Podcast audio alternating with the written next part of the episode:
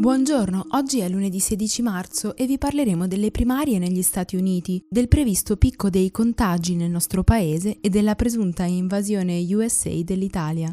Questa è la nostra visione del mondo in 4 minuti. Domani le primarie democratiche approderanno in Florida, Ohio, Illinois e Arizona. La diffusione del coronavirus, che ormai preoccupa anche gli Stati Uniti, ha già avuto un impatto su queste votazioni. Per prevenire l'aumento dei contagi, Joe Biden e Bernie Sanders hanno cancellato quasi tutti i comizi ed eventi previsti, solitamente una parte fondamentale della campagna elettorale.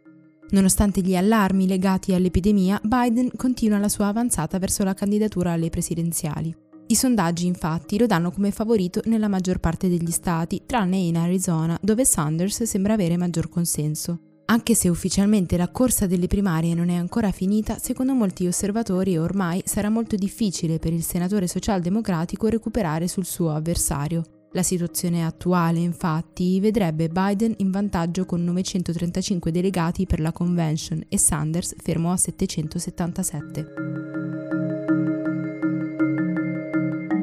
Il governo stima che il picco del contagio da Covid-19 avverrà il prossimo 18 marzo con 4.500 contagiati in un sol giorno. Il calcolo è stato inserito nella bozza dell'ultimo decreto ed è in parte il risultato del normale decorso della malattia, preso atto delle misure di contenimento in essere, in parte una conseguenza di quanto avvenuto nel weekend del 7-8 marzo scorso. La prossima settimana, infatti, sarà passata una decina di giorni dal grande esodo seguito alla diffusione della bozza del DPCM, quando la stampa ha anticipato di diverse ore la chiusura della Lombardia. Si prevede quindi che il virus si manifesterà in tutto il paese. Anche in vista dei difficili giorni che ci aspettano, la settimana scorsa si è consumato un duro scontro tra l'Italia e la BCE, dopo che la presidente Christine Lagarde ha detto di non voler intervenire per ridurre lo spread. Una frase che ha indispettito tutti, compreso il presidente Sergio Mattarella, che seppur con eleganza ha intimato alle istituzioni europee di garantire all'Italia la flessibilità finanziaria che le serve, anche in un'ottica di benessere dell'intera Unione Europea.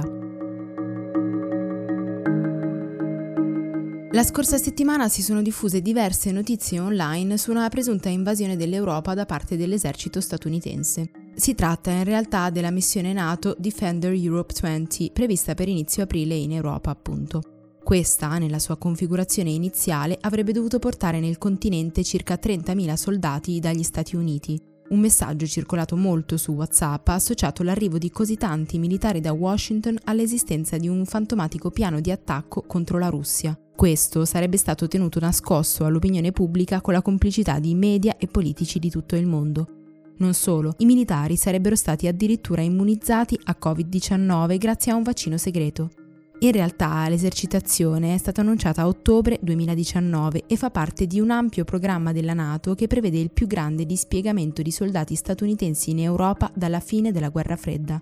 Insieme a 7.000 uomini europei, non italiani, i soldati statunitensi dovrebbero simulare cosa accadrebbe se la Nato dovesse rispondere a un'aggressione da parte della Russia e dei paesi a lei alleati. Più che un piano di attacco, quindi, si tratta di un'esercitazione difensiva da svolgersi soprattutto nel nord-est dell'Europa. A parte l'alto numero di soldati coinvolti in questo caso, che è effettivamente più alto del solito, le esercitazioni NATO nel vecchio continente e nel mondo non sono affatto una novità. Solo nel 2019 ce ne sono state 102. Un altro aspetto importante da sottolineare è che queste prove non avvengono in basi militari degli Stati Uniti, ma della NATO, un trattato di cui facciamo parte anche noi insieme ad altri 25 Stati. A causa della diffusione di Covid-19 in ogni caso la missione potrebbe essere posticipata. Per oggi è tutto. Da Antonella Serrecchia e Rosa Uliassi, a domani.